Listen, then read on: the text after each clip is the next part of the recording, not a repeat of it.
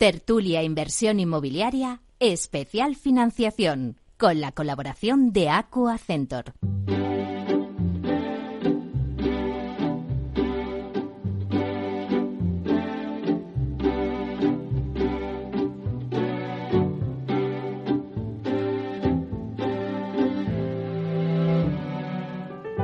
Inversión inmobiliaria. Comienza el debate.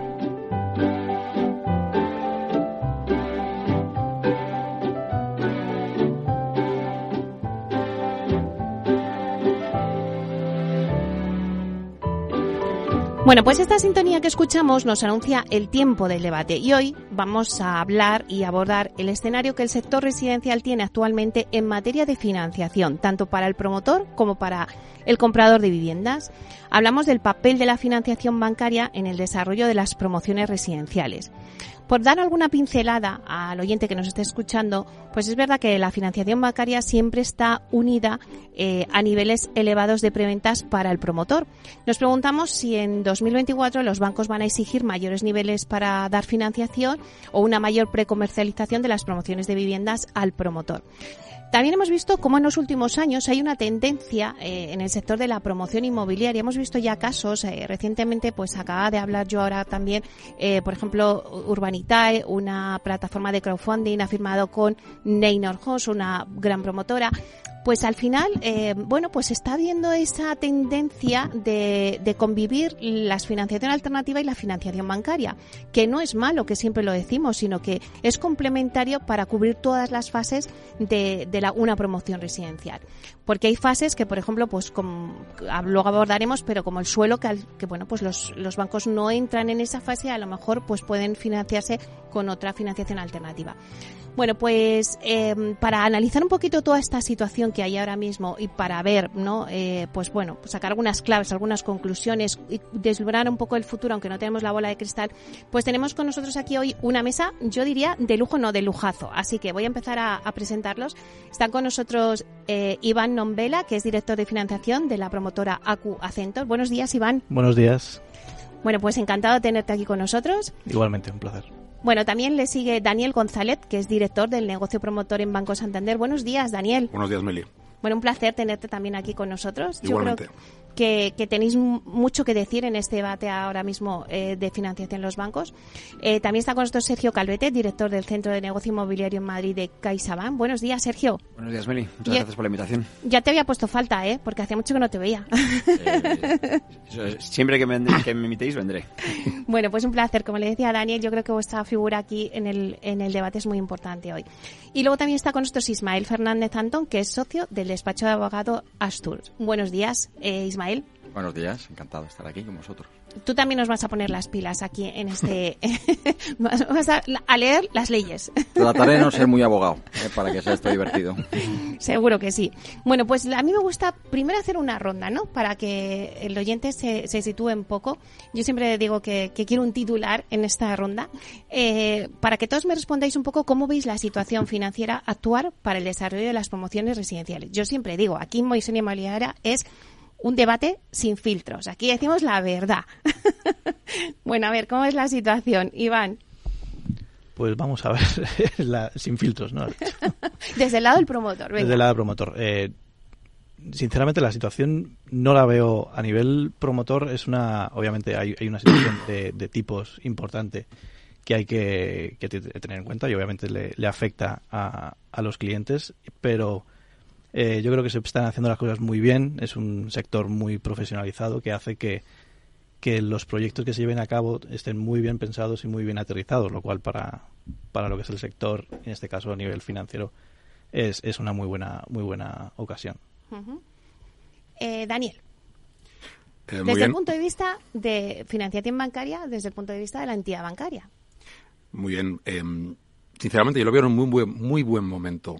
Las entidades financieras eh, bancarias, eh, que bueno, que hay que recordar, o bueno, en mi, en mi caso yo eh, me llevo financiando promociones inmobiliarias del año 93. Eh, quiere decir que bueno que hemos visto los ciclos, hemos vivido un poco lo que ocurría, qué ocurrió, sobre todo pre 2000 pre-2006 y hemos aprendido muchísimo, no solamente las entidades financieras que estamos aquí, que recordar que en el año 2005, 2006 en este país teníamos 56 entidades financieras, 40 cajas de ahorros y 16 entidades financieras, ahora estamos 18, 18 entidades financieras en las cuales hay unas 5 entidades financieras con la prueba muy puesta en la financiación inmobiliaria. Como bien dice Iván, eh, la profesionalización del sector por la parte empresarial es, ha sido magnífica. Eh, nosotros negociamos con, bueno, pues con, empresas con muchísima experiencia eh, como promotora inmobiliaria. la llegada de los fondos también ha profesionalizado muchísimo los sistemas de control internos que tienen todas las promotoras inmobiliarias y eso automáticamente a los bancos nos ha ayudado muchísimo. Con lo cual, veo al mercado muy profesionalizado desde el punto de vista empresarial. Eh, veo a las entidades financieras con un conocimiento de los proyectos y de los clientes importante, con lo cual creo que estamos en un buen momento. Eh, ¿Compartes, Sergio, la misma opinión? ¿Estás ¿Estamos en un buen momento? Absolutamente. Además es que después de todo lo que han dicho, eso de hablar el penúltimo, es el, inconveniente que tiene es que está todo dicho. Eh, partes importantes. Yo creo que la profesionalización del sector es fundamental. Eh, yo no llevo tanto como Daniel, pero, pero, mayor, pero conozco, conozco, conocí el, negocio desde el año 2002-2003 y esto no se parece a como, como, era en aquel entonces. O sea, hemos aprendido muchísimo. Eh, las entidades eh, financieras cometimos errores en el pasado que de los que hayamos aprendido. Seguramente nos equivoquemos no en aquello, en alguna otra cosa. Y mm, por poner dos titulares que nos pedías, dos puntos fundamentales. cualquiera no puede convertirse en promotor eh, tiene que ser alguien absolutamente profesional y que se dedique a esto eh, a medio o largo plazo. Y otra cosa que aprendimos en la crisis es que eh, los niveles de apalancamiento o de financiación de los proyectos ahora están absolutamente estructurados y adecuados a los, a los proyectos que se van a cometer. Con lo cual, no existe sobreapalancamiento. Las estructuras de los balances de los promotores, y Iván se lo conoce mucho mejor que nosotros, tienen niveles de, de, de endeudamiento muy contenidos que hacen que, el negocio sea mucho más eh, estable. Ismael, ¿cuál es la situación financiera actual para el desarrollo de, las promociones residenciales? Pues eh, una situación muy interesante porque eh, por primera vez, yo diría, en el mercado español estamos viendo fondos que entran a financiar ¿no? y a cubrir esos gaps que pueden existir en el marco de cobertura de financiación por parte de las entidades eh, bancarias. Eh, yo por, un complementar y poner un puntín de, para luego quizá debatirlo, efectivamente desde el punto de vista del ámbito privado en el desarrollo de promoción residencial esto ha dado un cambio radical y lo ha dado básicamente porque el capital hoy en día es fundamentalmente internacional, es extranjero, ¿no? que es efectivamente el contraste con lo que ocurría en los años 2000, donde el promotor tradicionalmente era eh, nacional y el capital detrás de él también lo era. Eh, lo que quizá para mí no sé si ha avanzado tanto es la parte del sector público en el marco del desarrollo residencial, porque mm, lógicamente este es un ámbito, un marco eh, regulado, muy regulado, eh, lo que es el, desarrollo residencial y digamos con un componente socioeconómico, porque es hablamos de vivienda, ¿no? De un bien de primera necesidad. Y ahí es donde quizá, como decía, podemos debatir luego más ampliamente, donde yo veo ahora, o percibo desde, desde donde yo trabajo, una reacción de los poderes públicos con diferentes instrumentos eh, que tratan de poner en mercado nuevos suelos, pero el sistema en general no parece eh, acabar de responder a las exigencias del propio eh, mercado y el sector privado en él. Bueno, es un punto que también pondremos para debatir. Pero si queréis, vamos a empezar por el principio, ¿vale? Vamos a ver cuáles son los criterios de financiación actuales y qué perspectivas hay. Y ahí, pues os vais eh, a la limón, lo hacéis tanto Daniel como Sergio. Daniel. bueno, te comentabas al principio eh, la famosa pregunta ¿no? del nivel de preventas que los bancos solicitamos a la hora de iniciar eh, una financiación promotora inmobiliaria. Sinceramente, son los mismos que siempre. Es decir, nosotros, eh, nosotros no vamos a modificar ni a incrementar ni, ni reducir ¿no? el nivel de preventas de cada operación. si algo hemos aprendido de, también de la crisis de 2006 es que el 2006 se financiaba mucho contra balances, contra. Nosotros ahora financiamos proyectos, proyectos uno a uno, aterrizando muy bien la ubicación damos por hecho que la experiencia del empresario es, es, total. Eh, nosotros tenemos en Banco Santander eh, analizados todos los micromercados que entendemos que en España funcionan desde el punto de vista residencial y además tenemos equipos muy profesionales a pie de calle. Es decir, nosotros eh, desde Madrid acompañamos a todos los grupos inmobiliarios por toda España, y, pero siempre, siempre aterrizando muy bien el detalle local. Sin esa información es complicado moverse. Em, los niveles de preventas que ahora se solicitan en, eh, principalmente se establecen porque financiamos vehículos, financiamos proyectos vía Project Finance. Eh, en el año 93 ya se hacía. Es decir, yo cuando empecé a trabajar en banca ya se analizaban los niveles de preventas necesarios para que una operación se sostenga. Es decir, a nivel, es decir, ah, yo creo que es muy acertado trabajar desde el punto de vista de Project Finance porque eh, establecemos unos informes comerciales muy potentes que entendemos si las promociones actualmente la tipología, ubicación, precio van a tener salida en el mercado y además es sano pedir el nivel de preventas previo porque el propio promotor testa el mercado, pone en valor el trabajo de sus equipos técnicos, sus equipos comerciales para ver si eh, para ver si hay ritmo de arranque en una promoción inmobiliaria. Con lo cual nosotros en el año 24, que es ya, eh, vamos a solicitar los niveles de preventas que necesite cada operación. Si cabe, eh, en función de la experiencia, el conocimiento que tenemos con los grupos inmobiliarios como con Accenture, pues incluso, incluso en algún momento determinado podemos flexibilizarlo. Porque no hay que olvidar que las preventas se empiezan a a vender en un momento determinado y se están 30 meses vendiendo una promoción inmobiliaria, con lo cual tenemos tiempo. Con lo cual, respondiendo a la pregunta de qué va a ocurrir el 24 con los bancos eh, desde el punto de vista de las preventas, las mismas, la que pida cada proyecto.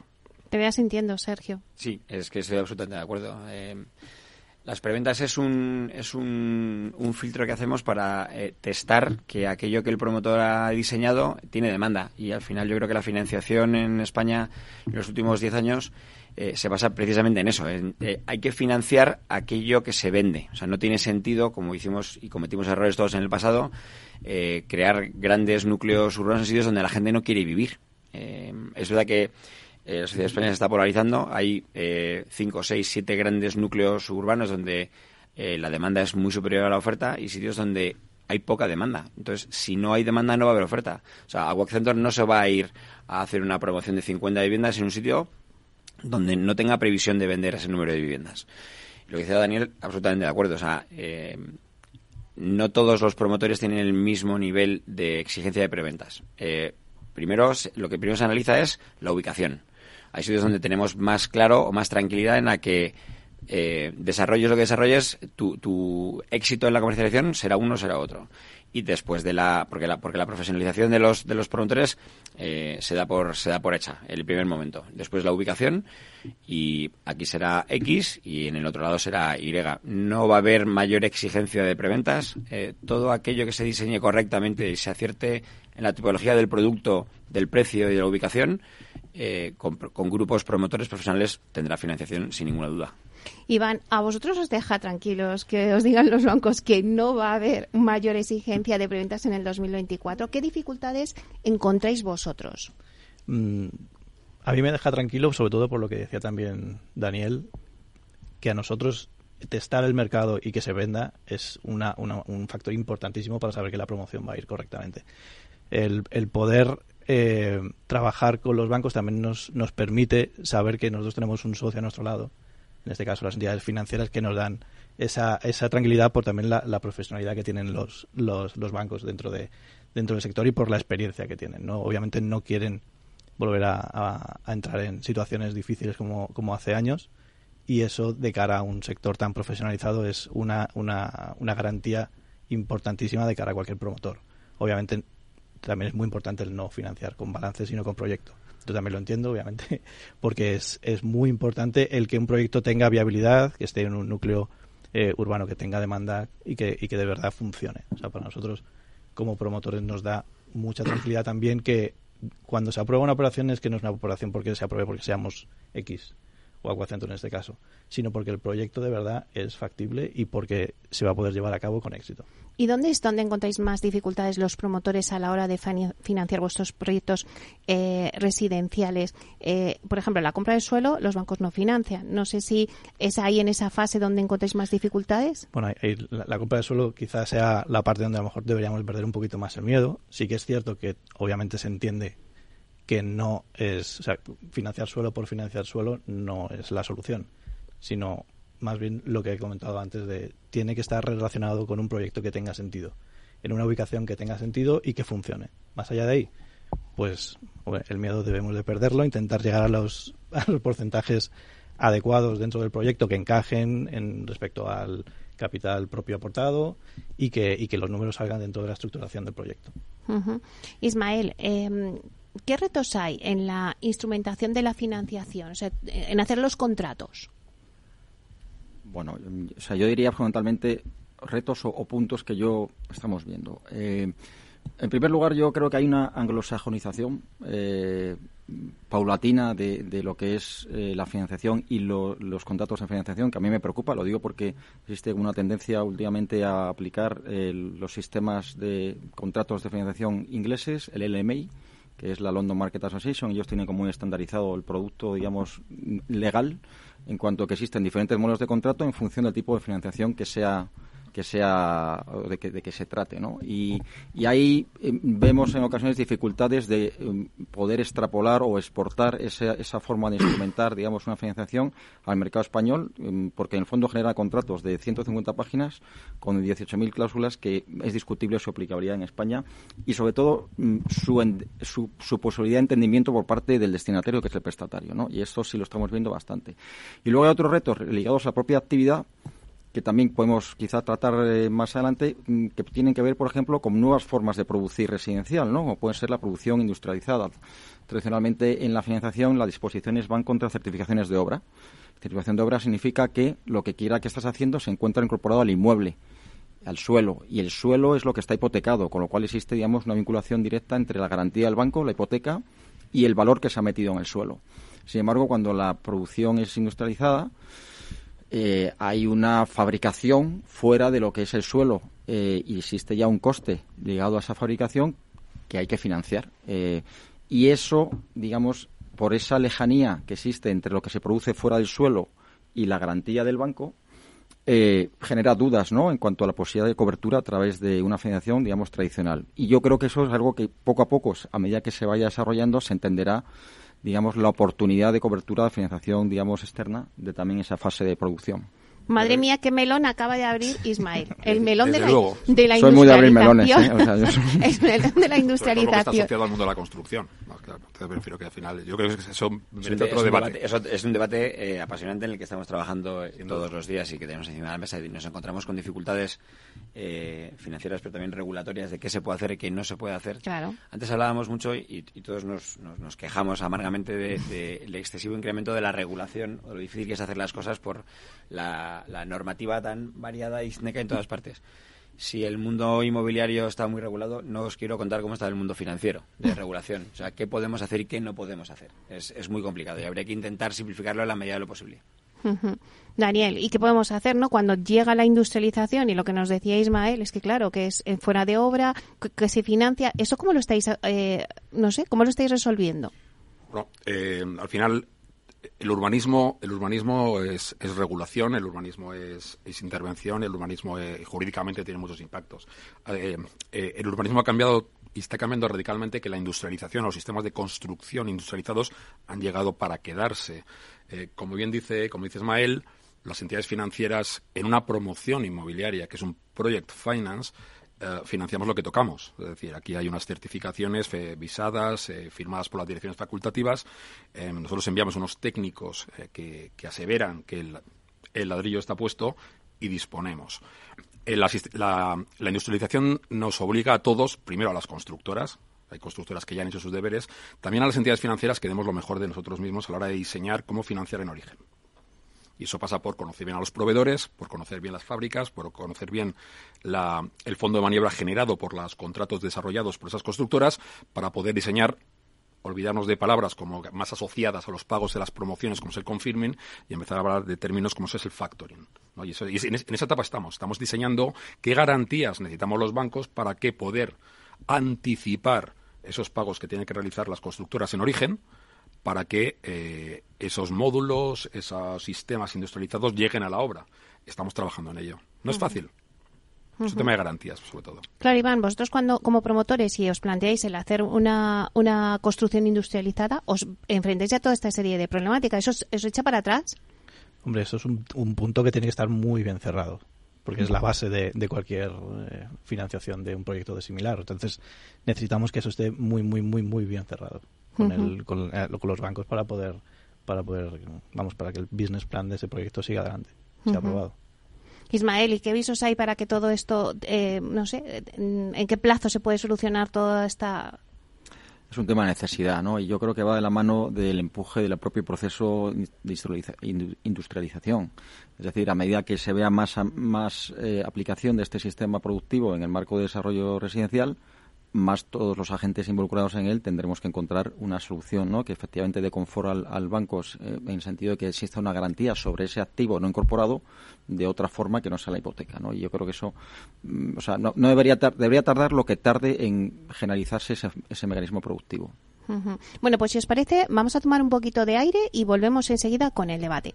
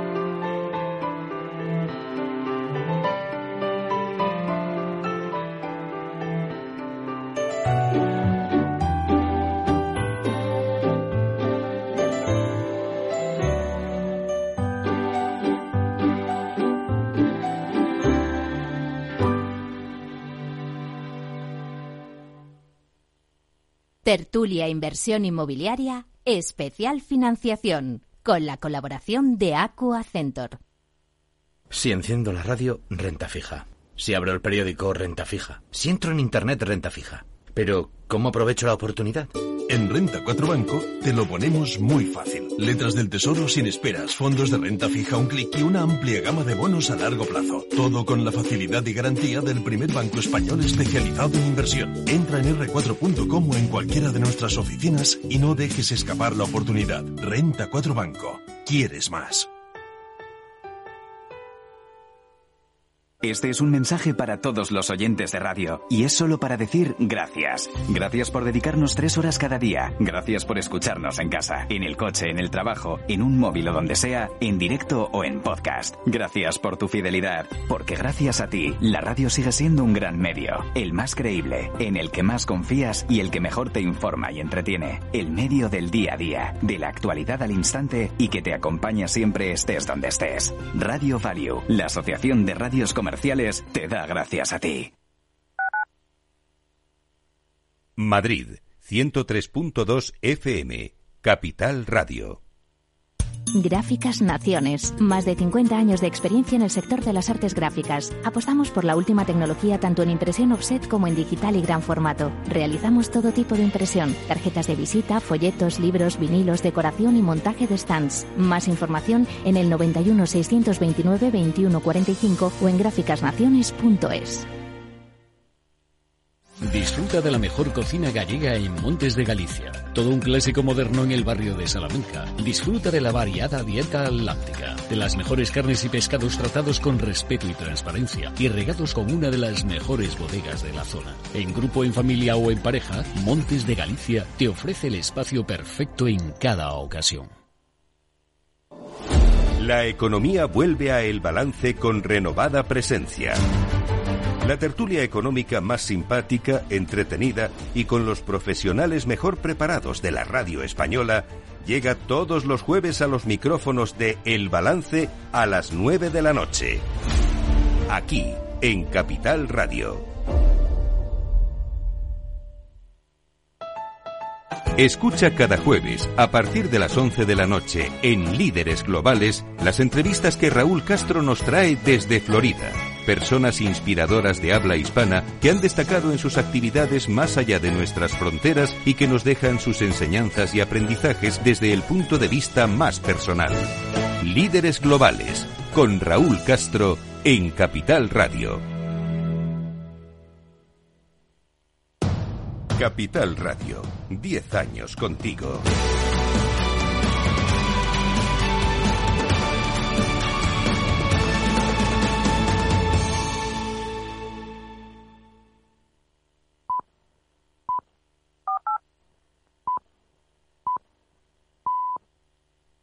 Tertulia Inversión Inmobiliaria, especial financiación, con la colaboración de Aqua Centor.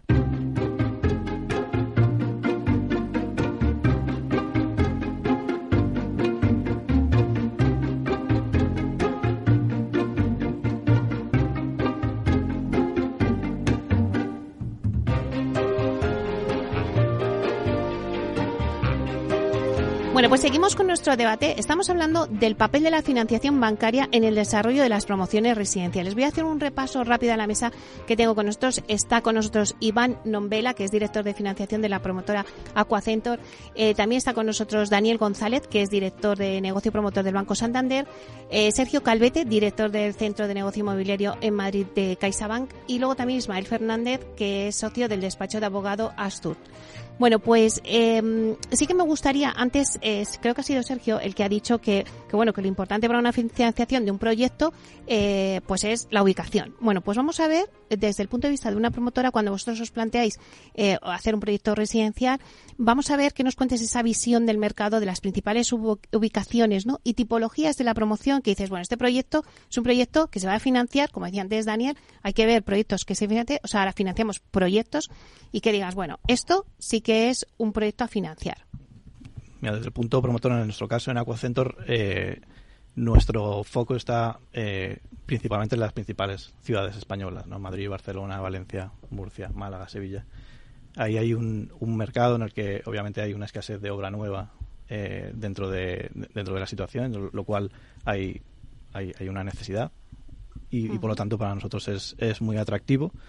Eh, obviamente el stock no, no es, es, insuficiente, por lo tanto eh, siempre vamos a intentar ir a estas ubicaciones que nos dan que nos dan este, esta garantía. ¿no? Eh, de cara a tipologías, pues al final nosotros tenemos mucha flexibilidad de cara a poder adaptarnos en, a, cada, a cada ciudad, a cada necesidad de, nuestros clientes. ¿no? Por ejemplo, eh, te pongo te pongo el ejemplo de, la ciudad de Murcia. ¿no? Nosotros este año hemos lanzado dos promociones, eh, dos de ellas o sea, son diferentes, ¿no? Una, una es eh, residencial puro con, viviendas y otros de, de unifamiliares, ¿no? En la misma ciudad, diferente tipología de vivienda, pero que cabe dentro de la misma ciudad, ¿no? Entonces, nuestro análisis de ese, de ese mercado va a ese nivel, es decir, que nos adaptamos a las necesidades que tienen eh, nuestros clientes en este caso también las obviamente las, las ubicaciones son, son importantísimas. Bueno, ahora el 2023 ha sido un año que se ha hablado mucho de la sostenibilidad, pero yo quería preguntaros eh, tanto a Daniel como, como Sergio, eh, cuando os llegan proyectos, eh, porque bueno, es verdad que todos los inmobiliarios hablan mucho de sostenibilidad, pero luego a ver quién lo hace, porque también eso es que eso es tela también, ¿no? Eso es otro melón, como decíais antes. Entonces, cuando eh, os llega un proyecto a vosotros para financiar y un proyecto en donde se ha aplicado la sostenibilidad, ¿es más fácil que consiga se consiga la financiación, Daniel? Es una muy buena pregunta. Yo estoy totalmente seguro que la sostenibilidad ahora mismo, entendida en el, y aterrizada al mundo inmobiliario, está dentro de nuestro ADN, totalmente. O sea, decir, nosotros desde hace más de seis años eh, en la anticipación que tenemos con nuestros clientes promotores a la hora de conocer sus proyectos.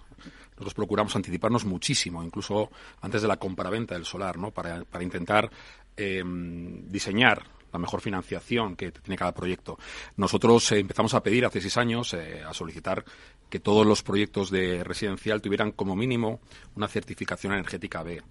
Entonces, desde, es un, era un tema de un poco de educación entre todos, ¿no? Es decir, los propios compradores de vivienda demandan sostenibilidad de sus viviendas con esa eficiencia energética que ahora está un poquito más en la calle, pero hace seis años era necesaria, ¿no? Es decir, los propios constructores empezarán a adaptar sus procesos de construcción y de sistematización, de sistematización y de industrialización a la sostenibilidad, eh, para que esas viviendas que se entregan terminadas tuvieran un ahorro energético importante y, así está siendo. Nosotros todos los proyectos que analizamos ahora deberían tener una eh, certificación energética mínimo A. Mínimo A. De tal manera, de esa manera colaborábamos ya desde hace seis años. ¿no? Nosotros estamos muy, muy implicados con el proceso de descarbonización que viene en el 2040 que está a la vuelta de la esquina, quedan 17 años. Entonces quiere decir que en el mundo de la construcción, que bueno, pues eh, que la emisión de, de, de, carbono, de dióxido de carbono es bastante elevada, pues de alguna manera estamos colaborando a esa reducción, ¿no? Los propios promotores ya lo están haciendo, ellos internamente, eh, bueno, cuando, cuando pulsan sus proyectos, ya, ya ven que la certificación energética va a venir potente. Y nosotros, además, hace unos años dimos un paso más, es decir, nuestros compradores de vivienda, nuestros clientes, finalmente, en el caso de que eh, la vivienda que adquieran a través de una financiación residencial de obra nueva tenga esa certificación energética A, tiene una bonificación automáticamente por esa calidad de vivienda, una bonificación en, la, en el tipo de interés que estemos negociando con ellos. Nosotros cuando entregamos una promoción financiada hacemos un traje a medida a cada comprador. Cada comprador es distinto, y, pero si la promoción tiene esa etiqueta, automáticamente ya se ven beneficiados. Quien no, ahora mismo, quien no tenga un proyecto, eh, pues es con esos criterios de certificación, como está diciendo Daniel, Sergio, o sea, mm, corre el riesgo de que no obtenga la financiación. Por supuesto. Sí, sí, eh, pero vamos a ver, permíteme que tenga una matización en principio. Has dicho que eh, mi, mi, criterio era la ubicación para la financiación de las promociones. No, mi criterio es la demanda. Allí donde haya demanda, independientemente de la ubicación, el proyecto tendrá financiación, en, en, nuestra opinión. Siguiendo con el discurso que contaba Daniel hace un momentito, eh, esto tiene una ventaja y un inconveniente. Eh, en España hay algún, eh, el sector en algunas veces eh, protesta, y yo creo que con razón, al respecto de la exigencia técnica. El código técnico de la edificación es tan exigente que es que hacer algo que no sea A o B es casi imposible. Entonces, el, en 2022 y 2023, el 93% de las unidades que hemos financiado son A o B. Y de ese 93%, eh, A debe ser el 80 y muchos por ciento. Hacer algo eh, poco sostenible, aparte que nadie quiere hacerlo porque tiene menos demanda, es que es muy difícil hacerlo. ¿Tiene ventajas? Eh, todas las del mundo. O sea, la gente cada vez está más concienciada de que no quiere vivir en un sitio que sea poco sostenible, porque es, es más eficiente. O sea, hay eh, menores consumos de todo y al final la casa es, es más eh, eficiente. Y a la pregunta que me hacías que se me ha ido. Eh, Mm, no sé, estábamos hablando de si, de, de, si la sostenibilidad al final es un requisito para poder la, dar la bueno, financiación. Sí, sí, bueno, yo esto, eso lo, he, lo he dicho en, en, en, algún foro en alguna ocasión. No es que seamos más exigentes con los proyectos, es que aquel proyecto que no sea sostenible no va a tener financiación. Alguien que venga a pedirnos eh, financiación para un proyecto eh, que incumpla eh, criterios ESG mínimos o que tenga calificaciones eh, eh, especialmente malas, es que no va a tener financiación. Eh, y no va a tener financiación porque seguramente no haya demanda que absorba esa oferta. Con lo cual, al final, es pescadilla que se muerde la cola. Eh, hay que estar concienciados. Esto, antes decía, la, la, industrialización ha venido para quedarse. Pues la sostenibilidad llegó hace mucho tiempo eh, y, es que ya no se entiende el negocio eh, sin tener esa, esa eh, ese criterio a la hora de tomar una decisión en cualquiera de los proyectos que cualquiera de las promotoras piensa acometer. Eh, Ismael, al hilo de todo esto que estamos hablando, de bueno, pues que decía eh, decía Daniel, eh, nosotros damos bonificaciones, ¿no? Pero también la administración, que antes lo has apuntado tú, ¿no? Un poco de, de esa colaboración público-privada para para eh, poner vivienda en el mercado, pero también a lo mejor la administración tendría que hacer algo y bonificar también a los promotores, en este caso, que digan, oye, yo voy a hacer una vivienda sostenible, ¿no? Por el coste y por todo lo que conlleva, ¿no? Tienes toda razón estoy de acuerdo. Esto igual que con los coches eléctricos, ¿no? Eh, si eres eco, obtienes una reducción en impuesto eh, en aparcar en la vía pública, incluso puede ser gratuito si es eléctrico. Pues yo creo que unas viviendas, si queremos mm, acelerar este proceso, mm, estaría bien tener incentivos de la parte, desde el lado de la administración. En todo caso, yo sí coincido en que la mentalidad es absolutamente dirigida hacia esto, desde el ámbito privado. Eh, lo ves eh, todos los días en las conversaciones con los clientes y ves cómo la etiqueta o ese elemento, digamos, de sostenibilidad genera un producto muy vendible, mucho más comercializable. Como decía anteriormente Sergio, pues eh, probablemente el que no lo tenga no sea ni vendible, pero a nivel también de inversión, de captación de capitales, no me refiero ya en el contexto de una posible transmisión a compradores, sino en el contexto de venta internacional de un producto y una estrategia de inversión, eh, esto eh, ya es un elemento diferencial. Efectivamente, por completar un poco lo que comentaba Ismael, los fondos internacionales a la hora de fondearse y de invertir dinero en España, y con lo cual que además lo agradecemos muchísimo porque los fondos internacionales aterrizaron en España ya en el año 12 y en el año 13. Lo que ocurre es que nosotros estamos, los bancos estamos todavía reestructurando eh, la deuda y bueno y resolviendo los, los, problemas los problemas del pasado, ¿no? Han hecho un favor a este país increíble. Es decir, nosotros estamos muy agradecidos porque han puesto en valor en el año 2013, 2014, 2015, pusieron en valor muchísimo de los portfolios y de las carteras que desde las services que nosotros teníamos eh, tenían que comercializar y, de, y desaguar. ¿no?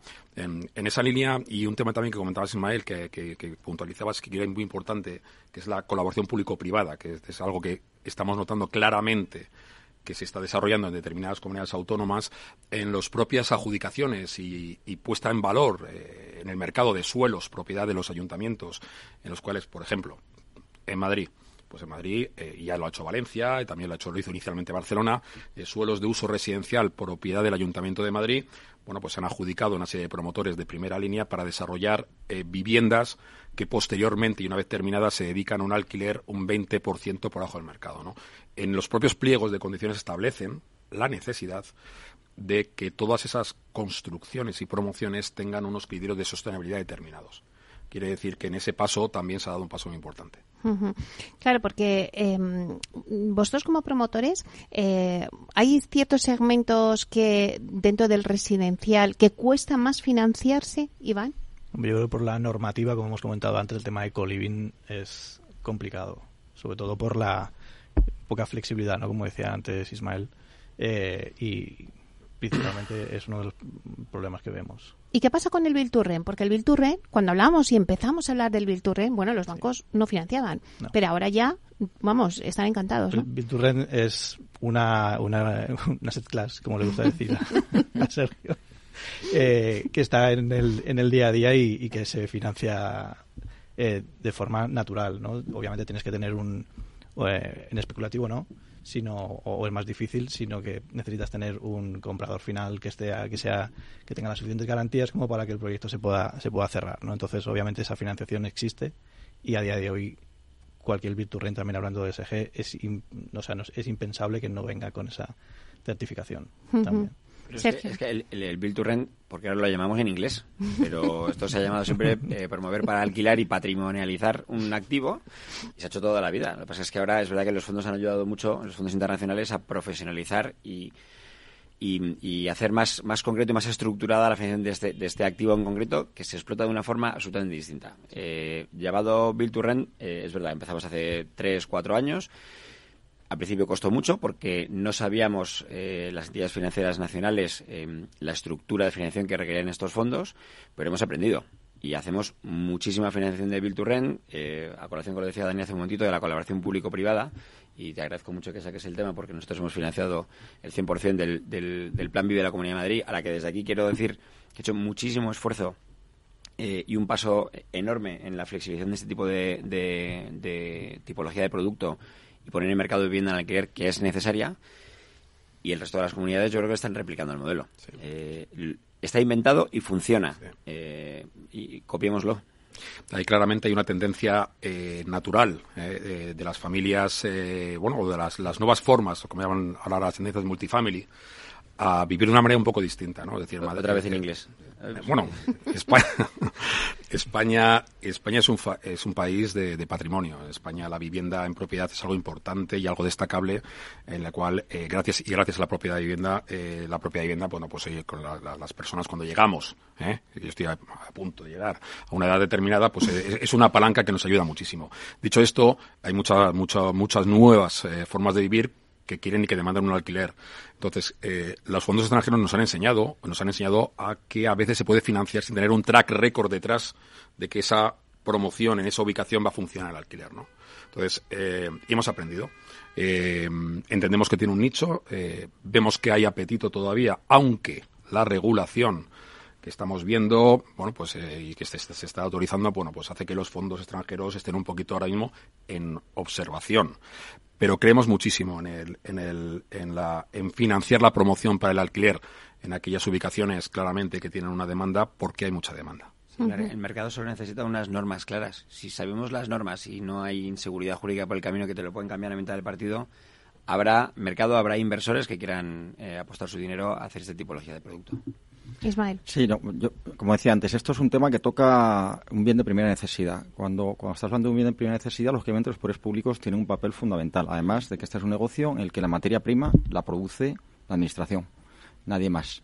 Eh, entonces, es esencial el papel de la administración y ha quedado, digamos, demostrado, creo yo, con los años eh, pasados, que la administración no es capaz de resolver este problema por sí sola. Con lo cual, es fundamental, la colaboración público-privada.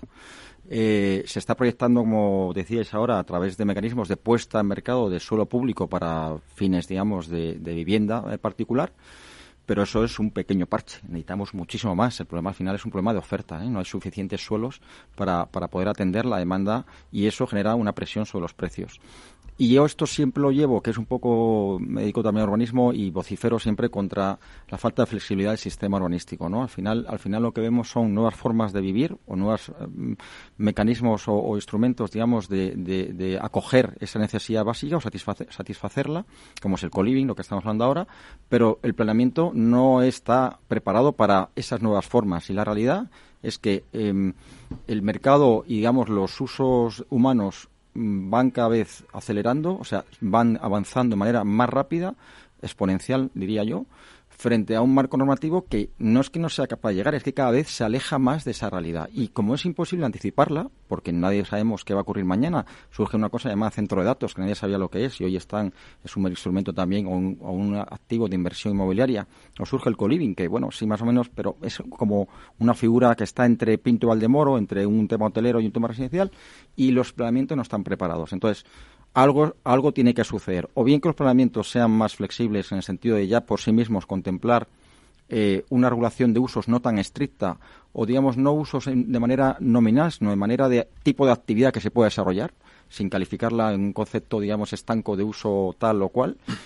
O los planeamientos tienen que ser mucho más flexibles en su cambio, si no, siempre vamos a tener cada vez más ese alejamiento entre realidad y, marco normativo. Oye, vamos a hablar ahora del lado del cliente, ¿no? Eh, Iván, vosotros, eh, bueno, la subida de los tipos de interés, ¿veis que ha frenado un poco eh, a las familias o se, necesita tanto la vivienda de obra nueva que no que los tipos de interés pues no han afectado? Obviamente los tipos de interés han afectado muchísimo. El incremento que ha habido eh, en los últimos tiempos es, significante y obviamente los leads que hemos recibido han, bajado en porcentaje, no tanto como se esperaba, pero sí que obviamente ha habido una bajada y eso es normal en el sector y, todo el mundo lo hemos vivido. Obviamente la falta de oferta eh, dentro de este sector implica que ese porcentaje no sea significante de cara a las ventas.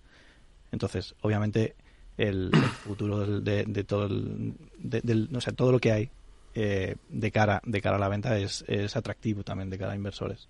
Entonces, obviamente, ¿ha afectado? Sí, pero eh, no es tan significativo. Y de cara al 2024, eh, ¿va a haber más tendencia hacia la hipoteca mixta como hemos visto en estos últimos meses? Que empezamos con la hipoteca fija, pero luego ya se ha derivado un poco hacia la tendencia de mixta. ¿Qué va a pasar con los tipos y con las hipotecas? Daniel bueno, por completar un poquito también lo que comentaba, lo que comentaba Iván, eh, ahora mismo en muchísimos micromercados en España con demanda hay una escasez de oferta de vivienda obra nueva clara, ¿no? Es decir, estamos hablando, eh, por, no, me gusta hablar mucho de datos, pero bueno, si se visaron obra nueva en el 2007 en este país 785.000 viviendas, bueno, pues ahora mismo a nivel nacional se están visando en el mejor de los casos 90.000 viviendas, en las cuales en un país de 47 millones de, de, personas. No quiere decir que eh, si somos capaces de detectar y los promotores son capaces de y las entidades financieras también en aquellas ubicaciones donde la demanda está funcionando bien, pues, pues, pues, va a ser un buen año, o sea, bueno, un buen año, ¿no? Está produciendo suelo, eh, bueno, pues en la Comunidad de Madrid, eh, bueno, pues eh, por hablar de la Comunidad de Madrid, que es, bueno, pues mm, bueno, pues de aquí a los próximos a los próximos seis años, bueno, pues viene una producción de, de, nuevas promociones, nuevos ámbitos urbanísticos que se están desarrollando. Lo que pasa es que cuesta muchísimo moverlo, muchísimo, muchísimo moverlo, pero van a llegar, ¿no? Aún así, la oferta ahora mismo de vivienda obra nueva es escasa con la demanda que hay, ¿no? Em, a partir de ahí, simplemente un dato, en Madrid a lo mejor, en la, Comunidad de Madrid, se, visan en el mejor de los casos 12.000, 12.500 viviendas de obra nueva en una, en una, en una, en una comunidad que tiene 6 millones de personas, ¿no? Quiere decir que, eh, y además se crean familias de todo tipo, eh, se crean al año fácilmente 35.000, 40 viviendas, ¿no? Por ese lado, pues creo que, desde el punto de vista de la oferta, pues deberíamos hacer todavía eh, muchísimas cosas, ¿no? A partir de ese momento, las familias, ¿no? que son al final las que compran, compran las viviendas, bueno, pues ahora mismo em, em, están demandando, siguen demandando ¿eh? Eh, una hipoteca tipo fijo. la están demandando de esa manera. ¿Por qué? Porque, bueno, pues porque la hipoteca que existe desde hace 60 años, eh, eh, la hipoteca, nosotros las entidades financieras, es, es, es, una de las mejores palancas de, de oferta eh, para captar nuevos clientes y fidelizar a los que los tenemos, ¿no? Entonces eso, bueno, pues por ahora la, la, las ofertas que los bancos en, a nivel nacional estamos ofertando tipo fijo, pues están ligeramente, ligeramente por debajo de lo que puede ser el Euribor, las previsiones que tenemos con el Euribor de 12 meses. Hay una tendencia clara, eh, bueno, hay que entender que que, bueno, pues el Euribor existe desde el año 1999. Es decir, quiere decir, la media del Euribor que ha estado en los últimos eh, 24 años, la media está ligeramente por encima de la que tenemos ahora mismo. Quiere decir que los tipos de interés ahora, que podemos pensar que, que han subido muchísimo, bueno, pues los que somos muy mayores eh, hemos visto y hemos hecho operaciones al 12,5%, al 13,5% y las familias podían comprarse una vivienda, ¿no? Con esto quiere decir que los tipos de interés, ahora mismo el Euribor 12 meses, que es la base de referencia que tienen nuestros clientes a la hora de revisar, um, bueno, pues oye, ahora está al 4% y bueno, y en el 2024 podemos pensar que eh, puede haber una, una, una estabilización, que siempre es bueno, porque la estabilización lo que te permite es tomar decisiones buenas.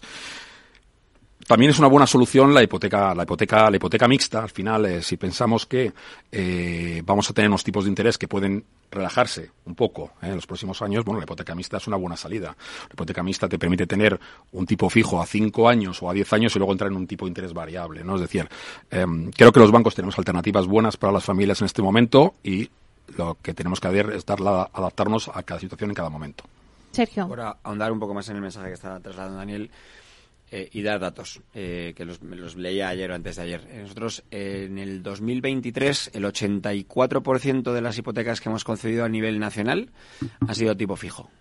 un 3% a tipo variable y un 12, un 13% a... Perdón, un 2-3% a tipo mixto y un 12-13 a tipo variable. Nosotros recomendamos siempre, eh, somos una entidad muy conservadora y nos, nos eh, halagamos de serlo, eh, para una familia que, hace, que comete la, la, la, decisión de inversión más importante de su vida, que es la compra de una vivienda y la financiación hipoteca de la misma, yo creo que la certidumbre eh, es fundamental. Eh, y con los tipos de hoy, que es verdad que el Euribor está en el 4%, pero que estamos concediendo eh, hipotecas a tipo fijo a 30 años por debajo de ese coste, hay que hacerse la idea de, a alguien hay que explicarle cuando viene a pedir una hipoteca, oiga, es que usted va a pagar lo mismo los próximos 30 años. Y si es capaz de pagarlo hoy, previsiblemente su situación económica debería de ir mejorando, no empeorando, si empeora ya estamos hablando de otra cosa. Eh, usted puede pagar 500 euros al mes, 600 euros al mes, cierre el tipo fijo, no se preocupa, duerma tranquilo pensando que va a poder pagarlo todos los días. Pero es verdad que hay otros eh, perfiles de compradores, inversores, que a lo mejor requieren otra estructura de financiación. Bueno, pues para eso está el mixto y para eso está el variable y la curva de los tipos está como está. Pero yo también me acuerdo de tipos al 12% y la gente compraba casas y se financiaban y se pagaban. Bueno, pues ya nada, nos queda muy poquito tiempo. Eso es otro melón que, que habéis abierto. Aquí hemos abierto varios melones. Pero yo me gustaría, ya nos queda tampoco que cada uno me diga un titular, ¿vale? De, de, esta, de esta charla que hemos mantenido hoy. Eh, empezamos contigo, Iván. Mi titular, mi titular, vamos a ver.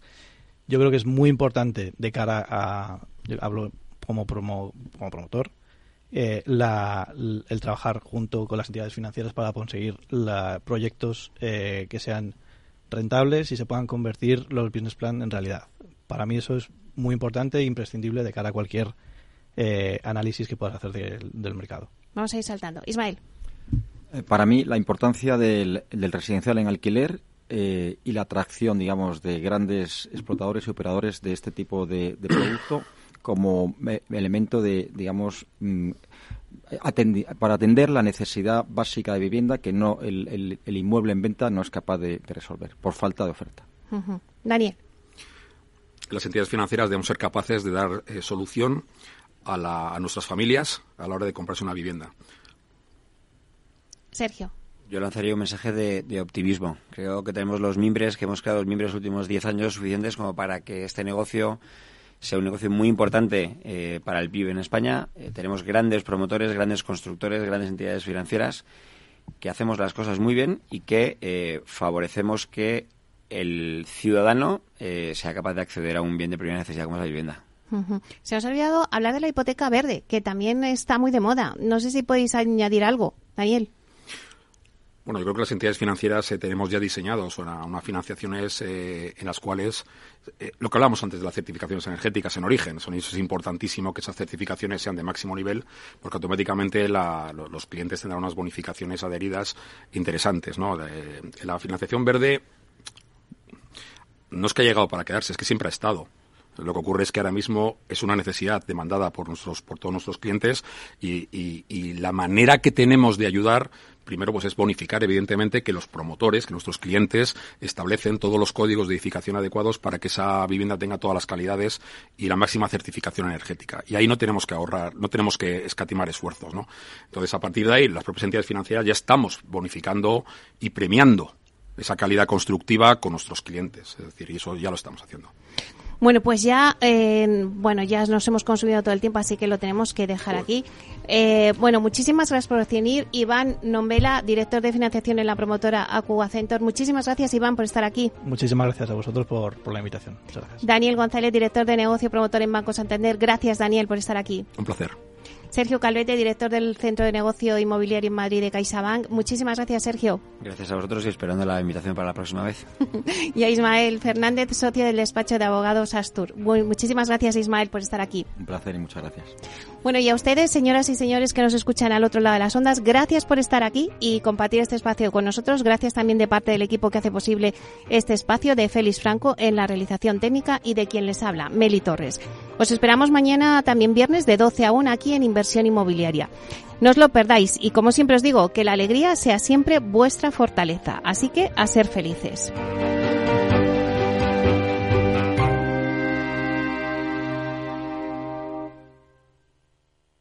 Tertulia Inversión Inmobiliaria, especial financiación, con la colaboración de Aqua Centor.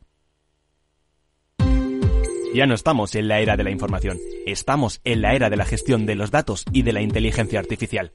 El tratamiento inteligente de estos datos proporciona un valor enorme a las empresas en sus procesos de negocio. En Piper Lab ayudamos a nuestros clientes a tomar decisiones de negocio basadas en datos. Escúchanos todos los lunes en el espacio de Big Data de Capital, la Bolsa y la Vida. ¿Qué es ir más allá? Con Arval podrás llegar donde te propongas de la forma más sostenible y desplazarte como y cuando necesites con una oferta de renting sostenible, segura y conectada y preocuparte solo de conducir porque nosotros nos ocupamos del resto. Arval, la transición energética arranca aquí. Más información en arval.es. Escucha cada jueves, a partir de las 11 de la noche, en Líderes Globales, las entrevistas que Raúl Castro nos trae desde Florida personas inspiradoras de habla hispana que han destacado en sus actividades más allá de nuestras fronteras y que nos dejan sus enseñanzas y aprendizajes desde el punto de vista más personal. Líderes Globales, con Raúl Castro, en Capital Radio.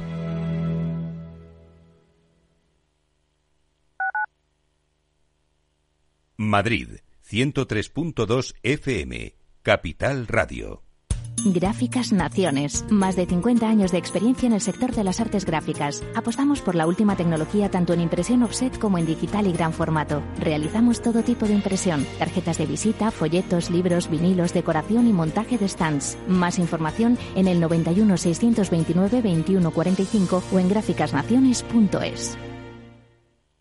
Disfruta de la mejor cocina gallega en Montes de Galicia. Todo un clásico moderno en el barrio de Salamanca. Disfruta de la variada dieta atlántica, de las mejores carnes y pescados tratados con respeto y transparencia y regados con una de las mejores bodegas de la zona. En grupo, en familia o en pareja, Montes de Galicia te ofrece el espacio perfecto en cada ocasión. Si quieres adelantarte a los cambios económicos, digitales y empresariales, escucha After Work.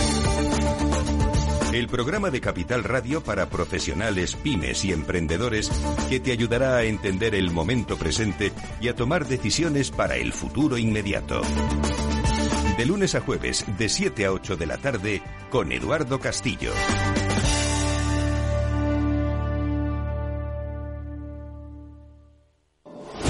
La economía vuelve a El Balance con renovada presencia. La tertulia económica más simpática, entretenida y con los profesionales mejor preparados de la radio española llega todos los jueves a los micrófonos de El Balance a las 9 de la noche. Aquí, en Capital Radio. Capital Radio, 10 años acompañándote.